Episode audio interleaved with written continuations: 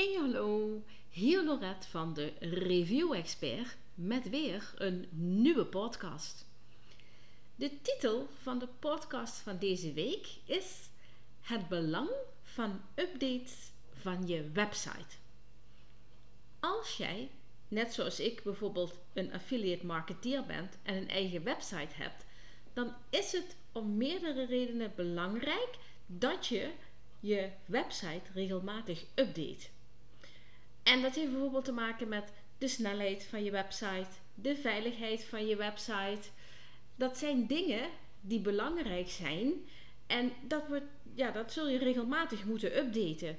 Want als je dat niet doet, dan kun je dus krijgen dat je website lekken heeft en dat je gehackt wordt. Kan zijn dat als je de snelheid van je website niet blijft monitoren, dat als mensen op jouw website klikken, dat ze 10, 20, 30, 40, 50 seconden moeten wachten voordat jouw website opstart. En dat is eigenlijk niet wat je wilt. Als gebruikers naar jouw website komen, dan wil je dat die website veilig is en gebruiksvriendelijk is. Dat als mensen klikken op je website, dat ze ook gelijk naar die pagina toe gaan waar ze naartoe willen gaan. Nou, in deze podcast wil ik wat Ehm, onderwerpen daarover ja, belichten. Daar wil ik wat over vertellen. Hoe je dus ja, ervoor kunt zorgen om je website ja, van tijd tot tijd te updaten, zodat die alles goed blijft werken. Wat bijvoorbeeld belangrijk is als eerste is bijvoorbeeld de veiligheid van je website. Je wilt natuurlijk niet dat je gehackt wordt. Nou, het is dus zo dat er komen regelmatig updates als je een website hebt. En deze updates die zorgen voor nieuwe mogelijkheden op je website. Maar dat niet alleen. Ook zorgen die updates ervoor dat er bepaalde lekken en gebreken opgelost worden. En hierdoor wordt je website veiliger en is er dus minder kans om gehackt te worden. Wat dan belangrijk is, is dat je een SSL-certificaat voor je website hebt. Is een website zonder zo'n SSL-certificaat dan onveilig?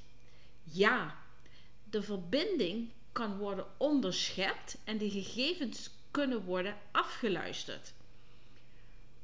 Wordt bijna, laat ik zo zeggen, voor alle, bijna alle websites is een beveiligde verbinding een vereiste. Bijvoorbeeld eh, als je een contactformulier gebruikt op je website of uh, andere input van gebruikers vraagt, dan is het belangrijk dat je een SSL-certificaat hebt. Websites zonder zo'n geldig SSL-certificaat worden in moderne browsers dan ook aangemerkt als onveilig. En daarnaast worden sites zonder zo'n SSL-certificaat lager in de resultaten van Google getoond. Dus dan uh, zak je dus zeg maar in die uh, zoekmachine, in die ranking. En wie dus goed vindbaar wil zijn in Google, moet dus allereerst zorgen voor een geldig SSL-certificaat. Dan heb je bijvoorbeeld ook de snelheid van je website. Dat is ook belangrijk. Zoals ik eerder zei, als mensen op jouw website klikken, die willen niet dat ze een minuut, twee, drie minuten moeten wachten eer dat ze op de pagina komen die ze graag willen bekijken. Nou, die website-snelheid en die gebruikerservaring, die kun je testen. Daar is een website voor en die heet Page Speed Insights. Wil je de laadtijden van je website verbeteren? Begin dan eerst met het meten van je laadtijd, want dan weet je ook wat dat is op dat moment en dan weet je ook wat moet ik verbeteren. Google heeft dus die tool ontwikkeld, Page Speed Insights. En deze tool houdt niet alleen maar rekening met het gewicht van je pagina, maar er wordt ook gekeken naar de gebruikerservaring van de website. Zie je bijvoorbeeld dat jouw website traag is en jij hebt bijvoorbeeld veel foto's die je op je website hebt staan, ga dan eens kijken naar het aantal MB per foto. Want als de MB's van jouw foto's te hoog zijn, wordt jouw snelheid van de website langzamer. Als je dus die foto's qua MB wilt verlagen, daar is ook een programmaatje voor. En dat programmaatje is Pic Resize. Daar kun je dus het aantal MB van een foto verlagen. En als je dat dan op je website gebruikt, komt dat ten goede van de snelheid van je website. Dan heb je bijvoorbeeld WordPress. Er zijn veel mensen die werken met WordPress. Ik onder andere ook. En WordPress maakt gebruik van gratis en ook van betaalde plugins en thema's. En plugins, die moet je dus ook regelmatig updaten als je een WordPress-programma gebruikt. En plugins van WordPress zijn eigenlijk kleine stukjes software die de functionaliteit van je WordPress-website verder uitbreiden. En omdat elke WordPress-gebruiker andere excuus, behoeftes en wensen heeft, zijn deze functionaliteiten niet in de kern van WordPress inbegrepen. Dus die kun je zelf als een plugin toevoegen bij je WordPress uh, pagina. Zorg dus, een volgende punt is dat je ook regelmatig een backup maakt van je website. Als je gehackt wordt en je hebt geen backup, ben je alles kwijt. Het maken van een goede backup is enorm belangrijk.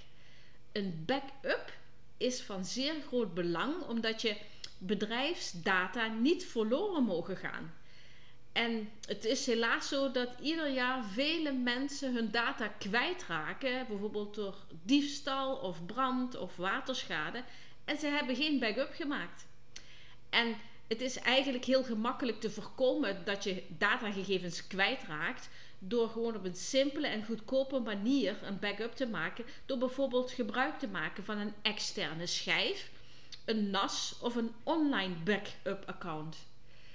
Als je zeg maar offline een backup wilt maken, dan kun je dat doen door gebruik te maken van een externe harde schijf. Die schaf je aan. En zo'n extra disk is niet zo duur en dit is eenvoudig aan te sluiten. En het biedt veel opslagruimte voor documenten, voor foto's en muziek.